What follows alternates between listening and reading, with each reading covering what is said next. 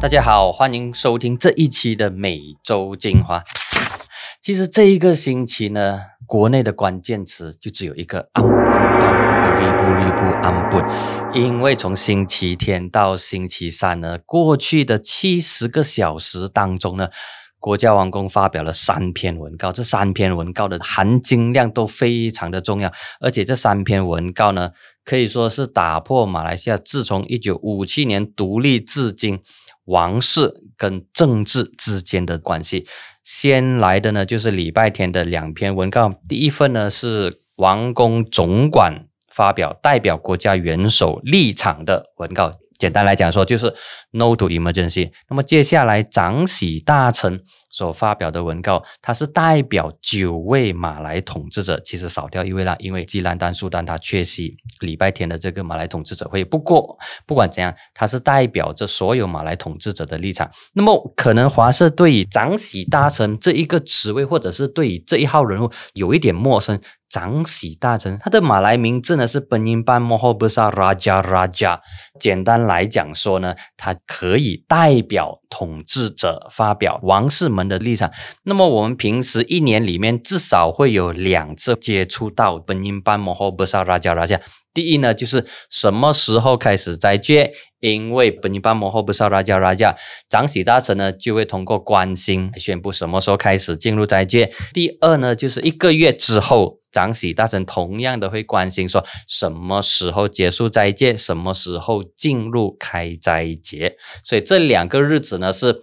如果有看报纸或者是有听新闻的华裔朋友就会看到这个词了。除了一年内这两个日子之外，相信大家对这个长喜大臣的职位职能都相对的陌生。但是在礼拜天，长喜大臣发表了跟斋戒月跟这个开斋节没有关系的文告，它代表着九位马来统治者的立场。这是星期天的两份来自王宫的文告。那么星期三呢，王宫总管又再发表另外一份文告，诶，这份文告是非常明确的双挺，第一个是挺慕尤丁，第二个呢是挺二零二一年财政预算案。所以这个星期的新闻焦点呢，基本上都围绕在王室、王宫跟元首。所以呢，这个星期的主题是安本端固，beribu ribu安本。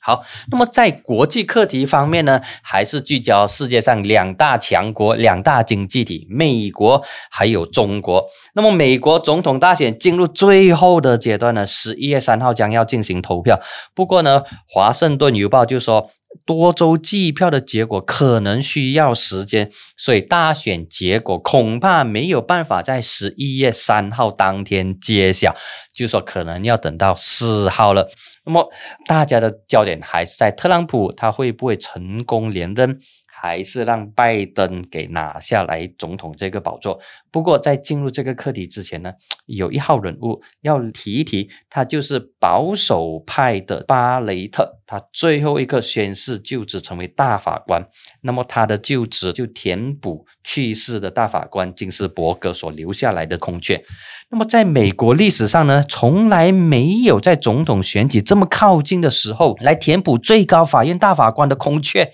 而且参议院呢对此任命意见是分歧的，最终是五十二票赞成四十八票反对之下通过这一个任命。那么这个比数呢主要是按照党派的路线来投票，所以没有太大的惊喜。不过呢，只有一名共和党的议员，诶，他的投票呢是跟民主党一样的，是投反对票。那么特朗普积极的任命大法官，是因为最高法院很有可能需要在大选之后来判定谁是胜选人啊。这个关键点上呢，这一名大法官就是巴雷特，他的任命他卡住那个位置就显得非常重要了。那么还有另外一个课题呢，就是平价医疗法案，而这个法案呢是之前前总统奥巴马他所通过的。那么现在共和党掌权之后呢，就对这一个法案呢是有不同的看法的哦。而这一个新的大法官呢，他就可以扮演被视为是主导或是主扰评价医疗法案的审讯呢，所以这一点呢是它背后所带来的一些值得关注的课题。那么这也是特朗普在总统任期内第三次提名大法官，这次的任命呢很可能是有助于巩固特朗普保守派支持者的选票，因为现年四十八岁的保守派天主教徒巴雷特呢成为大法官之后呢，很可能在未来数十年呢、啊、都能够为保守派守住最高法院的大法官们六比三的多数席次。那么这一场美国总统选举当中呢，有五大议题是值得我们关注的，不仅仅是美国人民而已哦，其实全世界也应该要关注，因为喜不喜欢美国还是超级大国，喜不喜欢美国依然是全球最大的经济体，喜不喜欢美国依然主导着很多全球的不管是政治、经济还是科技，它都是老大，除非是有另外一名老大把这个老大干掉。不过这一名第二个老大呢，很多人也对他很有意见，而这个第二的老大呢，是迟点会聊到的，就是中国。 OK， 现在我们来聊聊美国五大重要的选战议题。第一呢就是新冠病毒啦，过去已经有太多的课题谈到新冠病毒，所以这里就不详细的去谈。那么第二呢就是卫生政策，卫生政策刚才有提到的呢，就是巴雷特这一名特朗普任命的保守派大法官，评价医疗法案很可能会在庭上进行审讯，所以他的立场呢就很关键了。第三个课题呢就是经济，经济是美国选民心中最重要的课题之一，特别是当前经济不景气的时候，失业率偏高，在过去呢也曾经出现过排队领取援助金的现象，这是第三个课题。那么第四个课题呢就是族群的摩擦，族群的摩擦就不能够不提非裔美国黑人弗洛伊德被警察压制丧命的运动，他的这个悲剧所掀起的黑人的命也是命 B L M 的全国性甚至是全球性的这个社会运动。那么支持 B L M 跟反对跟批评 B L M 的两大群体呢，基本上是代表着美国政治的两大光谱，所以这个族群的摩擦在美国是非常严重。那么第五呢，可能你想不到的就是堕胎的权利。堕胎呢是今年美国总统选举的其中一个决定性的议题。特朗普选民其中一大部分呢是福音派的白人，所以堕胎对他们而言是个非常重要的议题。而这群选民当中呢，他们只占美国总选民的人口啊大概 百分之十五， 但是他们的投票率呢比起其他群体来得更加的这个踊跃。在二零一六年就是上届总统大选当中呢，这一些群体的票数占有效票数总数的四分之一，可见他们是有决定性的作用的。那么在这些保守派新教徒当中呢，许多人所支持的价值观其实跟特朗普本身是有矛盾的，因为特朗普他的私生活他的婚姻是非常丰富的，离婚结婚，然后对女性的不尊重的这个态度其实是有很大的落差的。但是对这一些福音派的白人，那么其中就有一群人就说，其实如果你讨厌你憎恨特朗普的话，其实他们更加讨厌更加不喜欢堕胎，所以对这一群选民而言来说，选特朗普是相对比较安全也比较保险的。在政治光谱的另外一面呢，美国人则认为说堕胎呢其实是属于女性身体自主权的一部分来的，所以应该有堕胎的这个权利啊，这个呢就是五个影响美国这次总统选举或者是他们关注的五大议题了。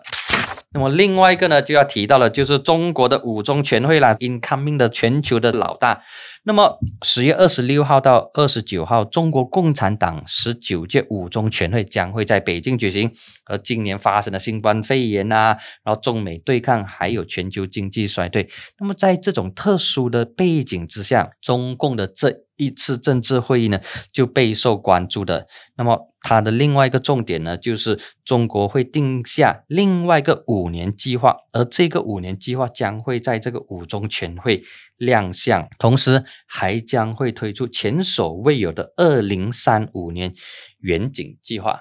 而这一个远景计划呢，其实跟马来西亚的二零三零年 Share Prosperity 在某种情况下是有点相似的。在中国呢，今年二零二零年中国要实行全面的小康，而马来西亚呢二零二零年要达到先进国，有二零二零年宏愿，不过这个宏愿已经落空了。所以在一些外交场合，比如说中国驻马大使之前也多次提到说二零二零年对马中两国都有它特殊的意义，在一方面中国要实现全面小康，在马来西亚呢则要达到先进国二零二零年宏愿，不过落空了。那么现在中国呢有二零三零年的这个愿景，那么可能很多人都不太了解什么是五中全会。那么中国在改革开放之后呢，逐渐形成的一个政治传统，而每一次党代会之后呢，就要进行七次的中央委员全体的会议，每次全会有不同的任务，比如说一中全会和二中全会分别为中共党内和政府的人事安排，历届的三中全会往往聚焦在经济问题，重大的经济改革措施经常都在这一个时候出台，所以也特别受到关注。而四中全会呢则以党建为主，五中全会呢则是审议下一个五年计划。其实这个五年计划呢，马来西亚有五年计划，比如说 Rancangan Malaysia 可第几第几第几，那么其实今年按照原定的计划八月的时候，马来西亚也要提成第十二大马计划，就是 Rancangan Malaysia Kedua Belas，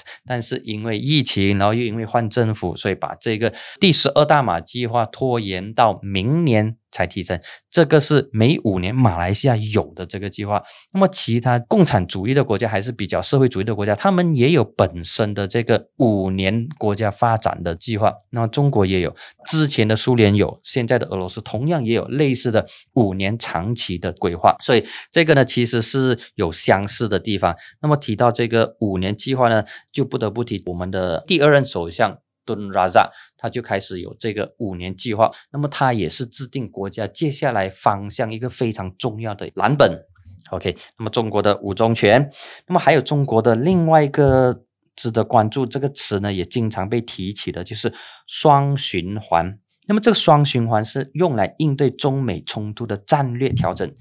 今年七月到八月之间呢，十四五规划逐步成型的同时，中国的高管在各种场合频密的提到这个词，就是双循环，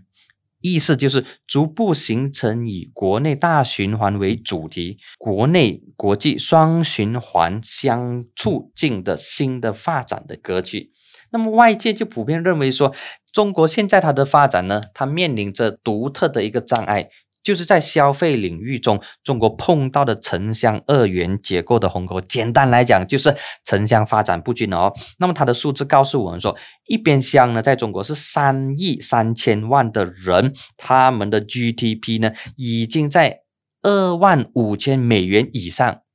但是在同时，在中国的另外一边呢，有十亿五千万人。它的 G D P 呢是在四千五百美元以下，而这两部分的人口分别集中在城市还有乡区，收入的差距鸿沟是非常大，这导致了中国形成了 M 型的消费结构，低端和高端的消费非常的多，但是更健康的消费市场其实是橄榄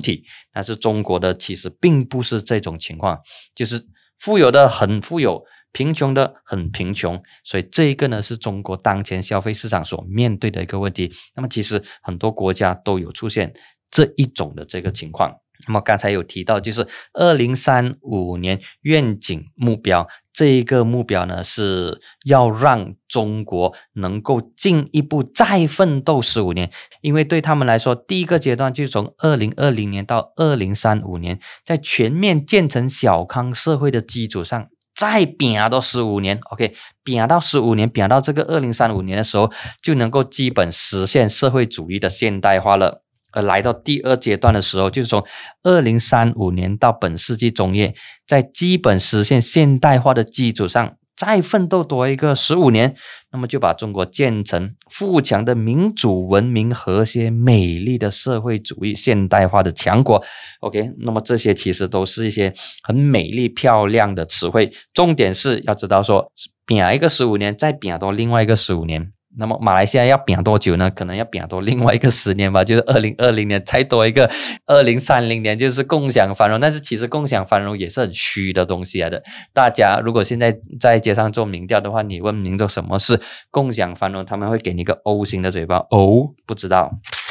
诶，另外一个课题我们来关注国际的呢，就是三星集团主席李健熙逝世。那么三星集团的主席李健熙逝世，对一般人来讲说，诶，其实也没有什么特别的东西吧，就不是一个有钱人去世罢了咯，一个Samsung的主席去世罢了咯。不过如果你了解三星的奋斗史的话，那么你对这一名主席的去世以及他接下来的这个路线的发展呢，你会特别的关注。那么这一名主席李健熙他逝世，他终年七十八岁，不管七十八岁也好八十七岁啊，都不是最重要的这个重点哦。重点是三星它的发展史以及它的成功史，它如何从一间小小间的公司崛起成为全球著名的公司。它旗下的产品啊，就包括电器、显示器、手机等等。那么它成功跟 Sony 跟松下电器的这些知名的日本品牌一起竞争，而且 Samsung 在某一种程度上，它代表着的是韩国人身份的骄傲。OK， 所以这一点呢是非常重要的。那么三星呢，它在韩国的地位呢，韩国人对它的那种感觉，对它评价呢是好坏参半的。为什么这么说呢？因为当一家公司太过大的时候，它就会形成了财阀。最好的一个例子，三星呢就是出现这种情况，就是超大规模的家族企业，当它成为了经济巨头的时候，它就能够足以影响政局，那么足以在很多的一些政府的政策上，它能够扮演主导甚至是影响的这个角色。那么这一点呢，其实令到其他的这些公司就会觉得说，诶，这种情况不健康，它会出现寡头的情况，那么它会影响到其他在它的那一个领域之间的那些公司之间的竞争。所以这一点呢，是当任何的公司太过大的时候呢，在其他国家它就会出现被分解、被肢解，避免出现垄断的情况。那么三星呢，在韩国它也出现类似的情况，但还没有被分解，我们不晓得说它会不会去到那种极端的情况，因为太过大垄断了整个市场，那么消费人的这个意识不断提高之后呢，它就会出现了被肢解的情况了。哦，三星集团它对韩国的经济其实有很大的一个贡献的。过去七年，三星的销售额占韩国一千家上市公司总销售额的 百分之十。那么这些数据也说明了韩国经济对三星的依赖是非常的重，这是它好的地方。这一期的每周精华就到此为止，谢谢。